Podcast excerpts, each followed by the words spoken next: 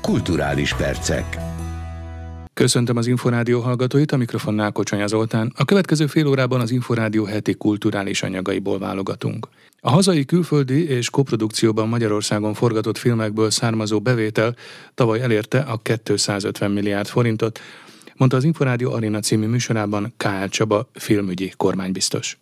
Budapest lett Európa legnagyobb filmgyártó bázisa London után, de lehet, hogy most már talán mondhatjuk azt, hogy London mellett itt készülő külföldi produkciók, illetve koprodukciók révén milyen nagyságrendet jelent most ez, és mondjuk mekkora bevételt? Mert gondolom ez korán sem mellékes.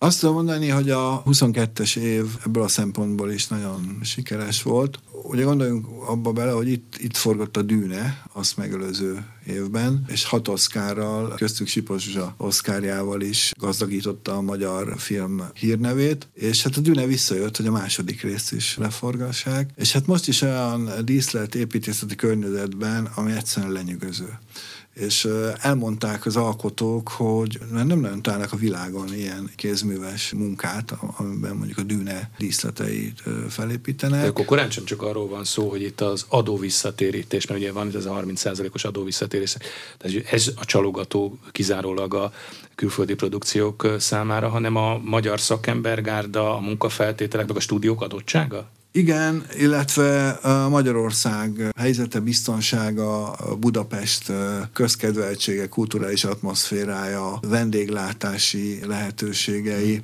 Tehát ez egy nagyon össze, összetett dolog, mindegyik segíti azt a folyamatot, hogy, hogy ide nagyon szívesen járnak forgatni, és hát ez a 30% egyébként Európa legtöbb országban 30% Van itt még egy nagyon fontos dolog, hogy a, a kormányzat ezt komolyan veszi, hiszen az adóvisszatérítés most már meghalad olyan számokat a, a sikeresség miatt, amit teljesíteni kell, mert ki kell fizetni a produkcióknak ezt a, ezt a 30%-ot, ezért kezdünk komolyan stratégiai ágazottá válni. És hát csak hogy szemléltessem ezt, a, a költése a filmprodukcióknak. Egyben egyébként nem csak a nemzetközi, hanem a magyar produkciók is benne vannak, hiszen az adóvisszatérítésből ők is visszakapják a 30%-ot. Az 218 milliárd volt 2021-ben, és 22-ben a 250 milliárdot mm. is meghaladta. Kálá Csaba filmügyi kormánybiztost hallották.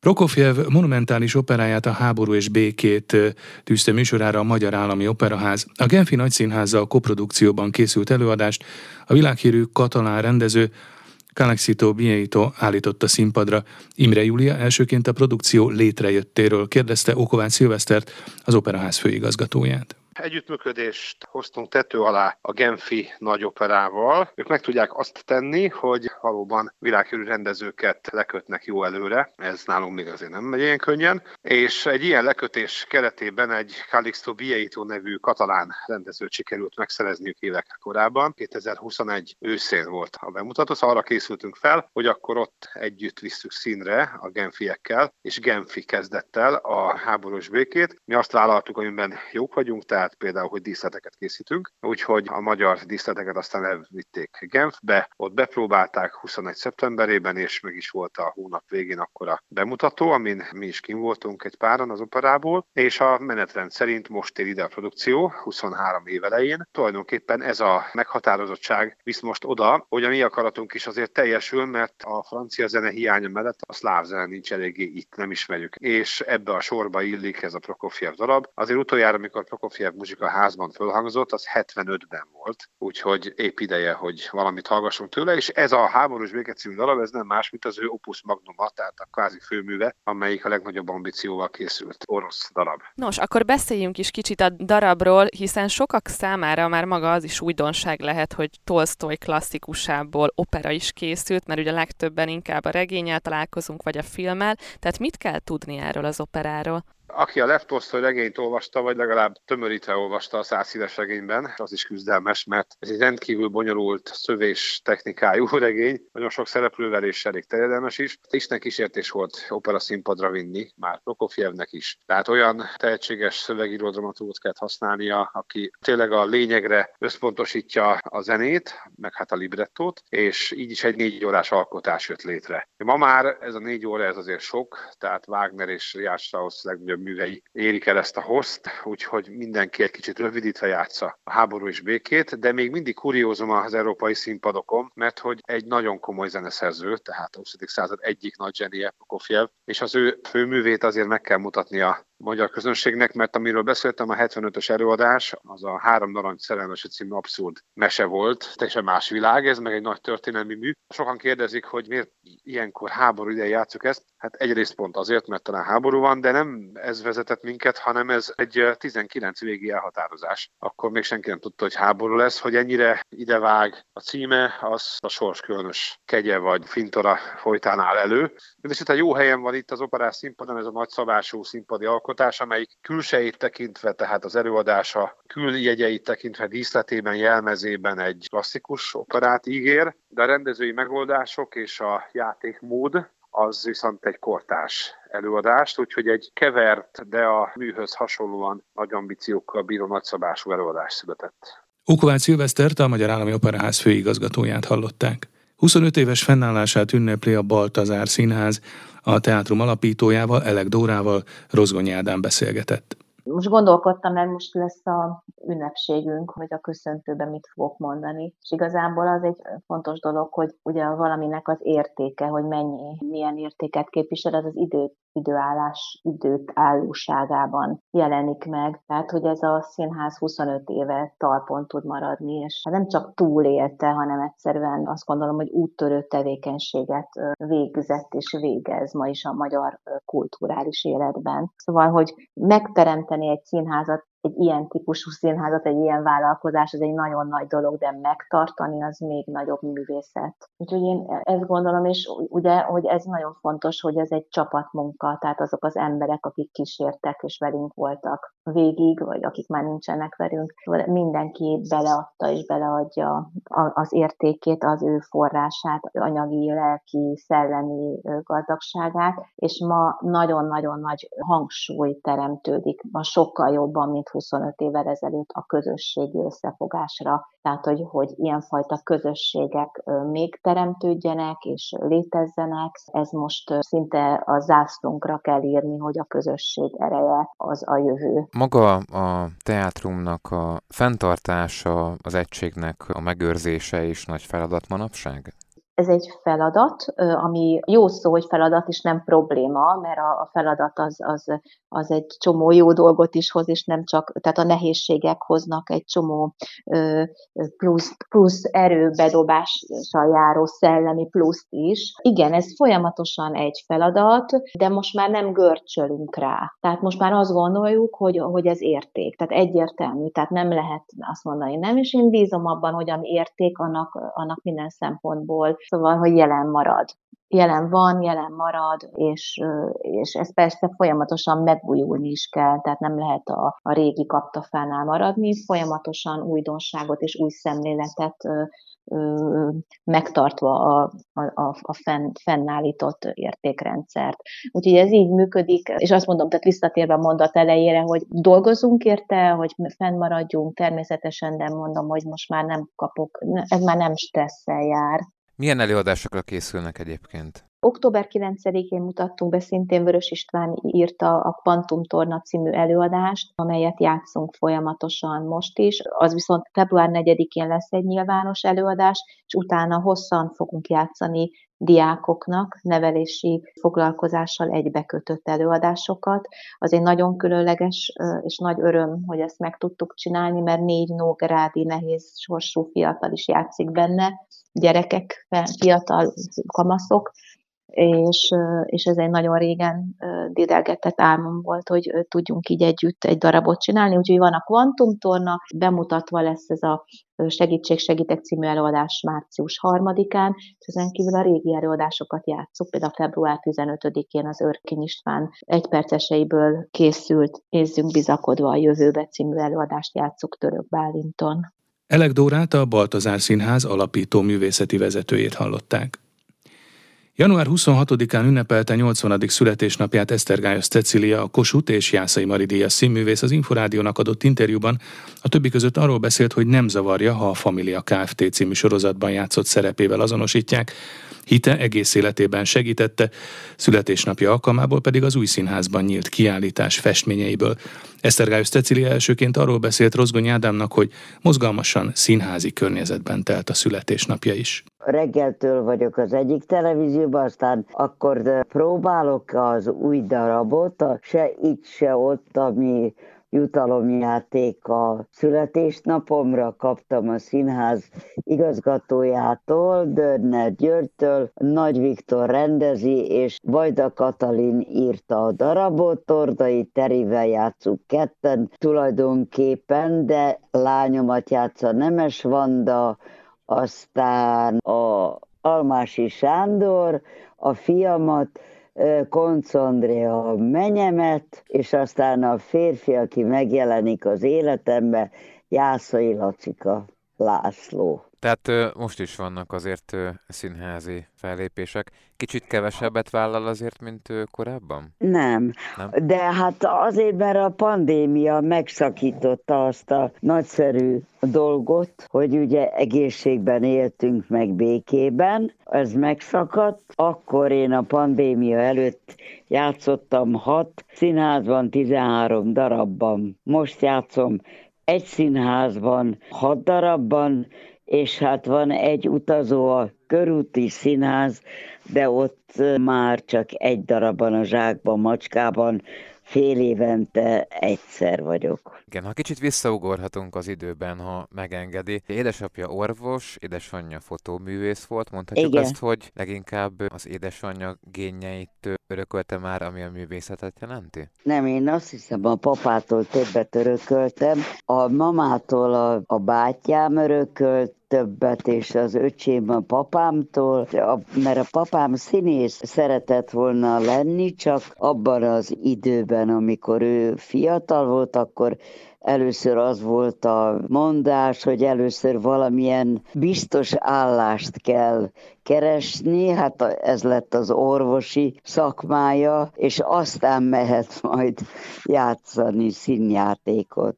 És hát ugye az állami balettintézetben végzett, mint balettművész, igen, igen. tehát a, a tánc volt a kifejezési formanyelv, ha igen, először igen. Igen, 60-ban végeztem, és 63-ig voltam a Pécsi Balett szólótáncosa Ekimre vezetésével, aztán onnan eljöttem, akkor filmeztem, Szabó Istvánnal többek között ő volt 61-ben, aki engem felkért a filmjére, az egyedül játszottam a Te című kis film volt, amivel nagy díjakat nyert az, az István. De hát én voltam a szereplője. És akkor 64-től a színművészeti főiskolára jártam, Simon Zsuzsa osztályába kerültem, 68-tól végeztem, és onnan pedig a Kazimír Károly keze alatt játszottam 17 évig, kapaszkodjon meg, tehát 68-ban ugyanebbe a színházba, ahol most az új színház van, ott kezdtem a szakmát, mint végzett színésznő, mint végzett táncművész is. 62 évvel ezelőtt voltam először, 61-ben itt a Tália Színházban szintén Kazimír Károly kért fel, akkor még a Pécsi Balettban voltam, mint szolotáncos, és az Apácák című darabra, amit Mezei Mária főszereplése mellett játszottunk egy páran a kis apácák. Igen, és ha már filmek, például a Dérinél hol van című alkotásban, ugye együtt De az nem, azt nem nevezném játéknak, mert, mert az nem, nem olyan volt. A Dérinében a Töröcsik Mari Igen. mellett én játszottam Igen. egy a showbernét, de az mindent kivágtak belőle, úgyhogy azt nem említeném, hanem játszottam a te, a tücsök, a pénzcsináló, az aranyfej, ez 63-ban volt. Aztán játszottam az ajándék ez a nap, a Gotár Péter 79, akkor a boldog születésnapot Marilyn című film Szörény Rezső rendezte, az volt 81-ben, 82-ben kaptam érte a legjobb női alakítás díját Szánrémóban, aztán a Vámmentes házasság, az a Zsombolyai János, akkor volt a Gyarmati Líviánál játszottam több filmben, a Egy kicsit én, egy kicsit te, az 84-ben volt, akkor, szóval volt egy filmben, nem kevés, sok filmben játszottam, de ezeket, ezekre emlékszem Igen. kiváltságosan, és sok-sok-sok-sok tévéfilmben játszottam többek között Esztergályos Károlynál, aki a testvérem. És ugye egy interjúban arról beszélt, hogy szerette volna, hogyha kicsit ön is hasonló lett volna, mint Törőcsik Mari például, hogy kicsit hasonló karakter lett volna, de ön egészen más karakter volt. Hát óriási színésznőkkel játszottam, Sotával, Súlyokkal, Pécsi Blankával, hát az a, még, még sokkal előbb, és Sota mondtam, Dajka Margit, Kismanyi, Rutkai Éva, sokat játszottam velük, hát televízióban Tolnai Klári, és hogy a Töröcsik Marira hasonlítani nem hiszem, hogy akartam, mert ő teljesen más volt, mint én, uh-huh. mert hát ő egy nagyon zseniális színésznő volt. Én magamra nem mondhatnám ezt, mert nem is mondanám. Ha más mondja majd, akkor boldog vagyok. Ugye nagyon nagy neveket említett azért a szakmából, hogy őtőlük mit tudott ellesni, mit tanult?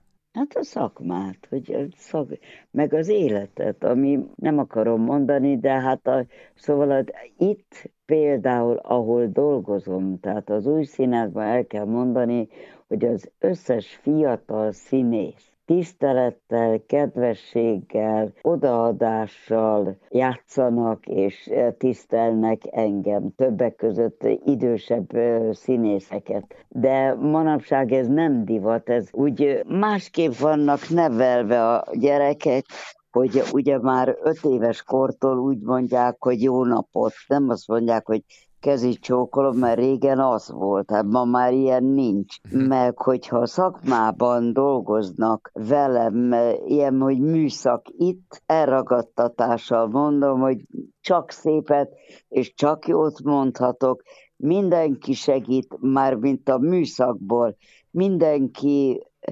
tiszteli a másikat, szóval ez szép és jó élet van itt, de nagyon sokat tapasztaltam, hogy nincs meg az a, na jó, nem akarok mondani. Igen, Rosszat hogy más, más nem a akarok mondani, mhm. másképp vannak nevelve Igen. a gyerekek, kész. Be kell látni, hogy más világot élünk ma, mint éltünk 80 évvel ezelőtt, 70, 60, 50, 40, 20. A Nemzeti Színházban is játszott művésze volt, és ha jól tudom, pont ezt a színházat hagyta úgymond ott a Família Kft-ért. Hát az igen, de előzőleg megkértek, hogy menjek onnan el 89-ben, és Vám, többek között Vámos László, aki a főrendezője volt a Nemzeti Színháznak, akkor őt is megkérték, hogy távozzon, és akkor egy év múlva visszahívtak bennünket, Vámos Lászlóval együtt.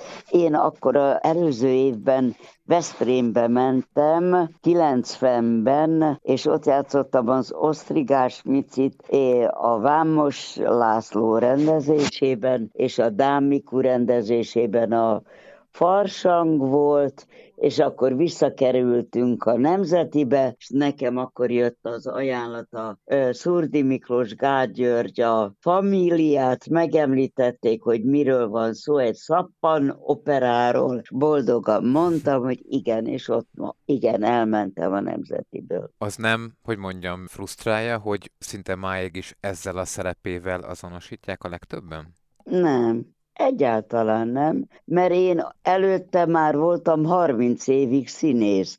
Tehát engem, aki csak azt látta, az egy gyerek volt akkor, és természetes, hogy azon nőtt fel nyolc és fél évig. Arra is büszke vagyok. Aztán megismertek engem a szüleik által, hogy már előzőleg miket játszottam. Soha semmit nem szabad bánni, hogy így vagy úgy van, mert ha bánja az ember, akkor is úgy van. De az nagyon jó volt az a família. Mai napig forgatnánk, ha egy valaki nem rúgja föl az egészet. Elárulja, ki volt az? Nem. nem. Hát gügye nem vagyok. Jól tudom, hogy minden reggel imádkozik? Persze. De hát ez is abszolút magánügy, csak el szoktam mondani. És akkor ez már közügy. Mindenki abban hisz, amit be akar, csak legyen hite, mert hit nélkül nem igen lehet élni. Ez a szakmájában is segítette? Mármint a hit? Mindenben. Hm. Mindenben persze. Festés, és lesz egy kiállítása is születésnapja Van. Most itt kerámiákra nem tudnak úgy, itt nincs úgy hely. Az új színházban, a félemeleten, a nézőtéren van a kiállítás, de én nekem 2000 óta, amióta elkezdtem agyagozni, tehát kerámiázni, meg 2006 óta festek, úgyhogy nagyon sok kiállításom volt. Igen, tehát az új színházban látható. Igen, a nézőtéren. Miket fest, mit szeret szívesen? Csak Miről portrét. Portrékat? Mhm. Csak portrét és csak színházi hangulatú, tehát színészeket, színésznőt, főleg színésznőt. Az emberi arc és a nyilván mögötte lévő igen. érzések. Igen, érdeklik. a lelke, igen, igen, igen. Ugye nagyon energikus, jókedvű volt mindig. Ezt hogyan tudtam megőrizni az évek során? Hogy jól érzem magam a bőrömben, ahol dolgozom, vagy ahol élek. Ha nem érzem jól magam, onnan rögtön el is megyek. Nem, nem, nem. Nagyon-nagyon sokat segít az életemben a férjem, és dr. Fonyódi Péternek hívják, 39 éve élünk együtt, óriási dolog, hogy kiegészítjük egymást. Talán ez a legfontosabb. Kossuth, Jászai Mari díjas, érdemes, kiváló művész. Még van három, amit nem kaptam meg. Szeretnél Úgyhogy... még kapjon díjat? Tehát van még vágyott elismerés? Igen, három, három, három. De nem mondom meg, hogy mi az. hát az, hogy a Halhatatlanok Társulatának örökös tagja, Igen. az is egy nagy dolog. Körülbelül három évvel ezelőtt kaptam meg, nagyon-nagyon örültem. Már azt hittem, hogy már elfelejtettek. Most, hogyha még azt a hármat megkapom, akkor azt mondom, hogy jaj, de jó. Esztergályos Cecilia Kossuth és Jászai Maridia színésznő táncművészt, érdemes és kiváló művészt a Halhatatlanok Társulatának örökös tagját hallották. Az elmúlt fél órában az Inforádió heti kulturális anyagaiból válogattunk. A felelős szerkesztő Király István Dániel, valamint a szerkesztő Rozgony Ádám nevében is búcsúzik a műsorvezető Kocsonya Zoltán. Köszönöm, hogy velünk tartottak. A kulturális perceket hallották.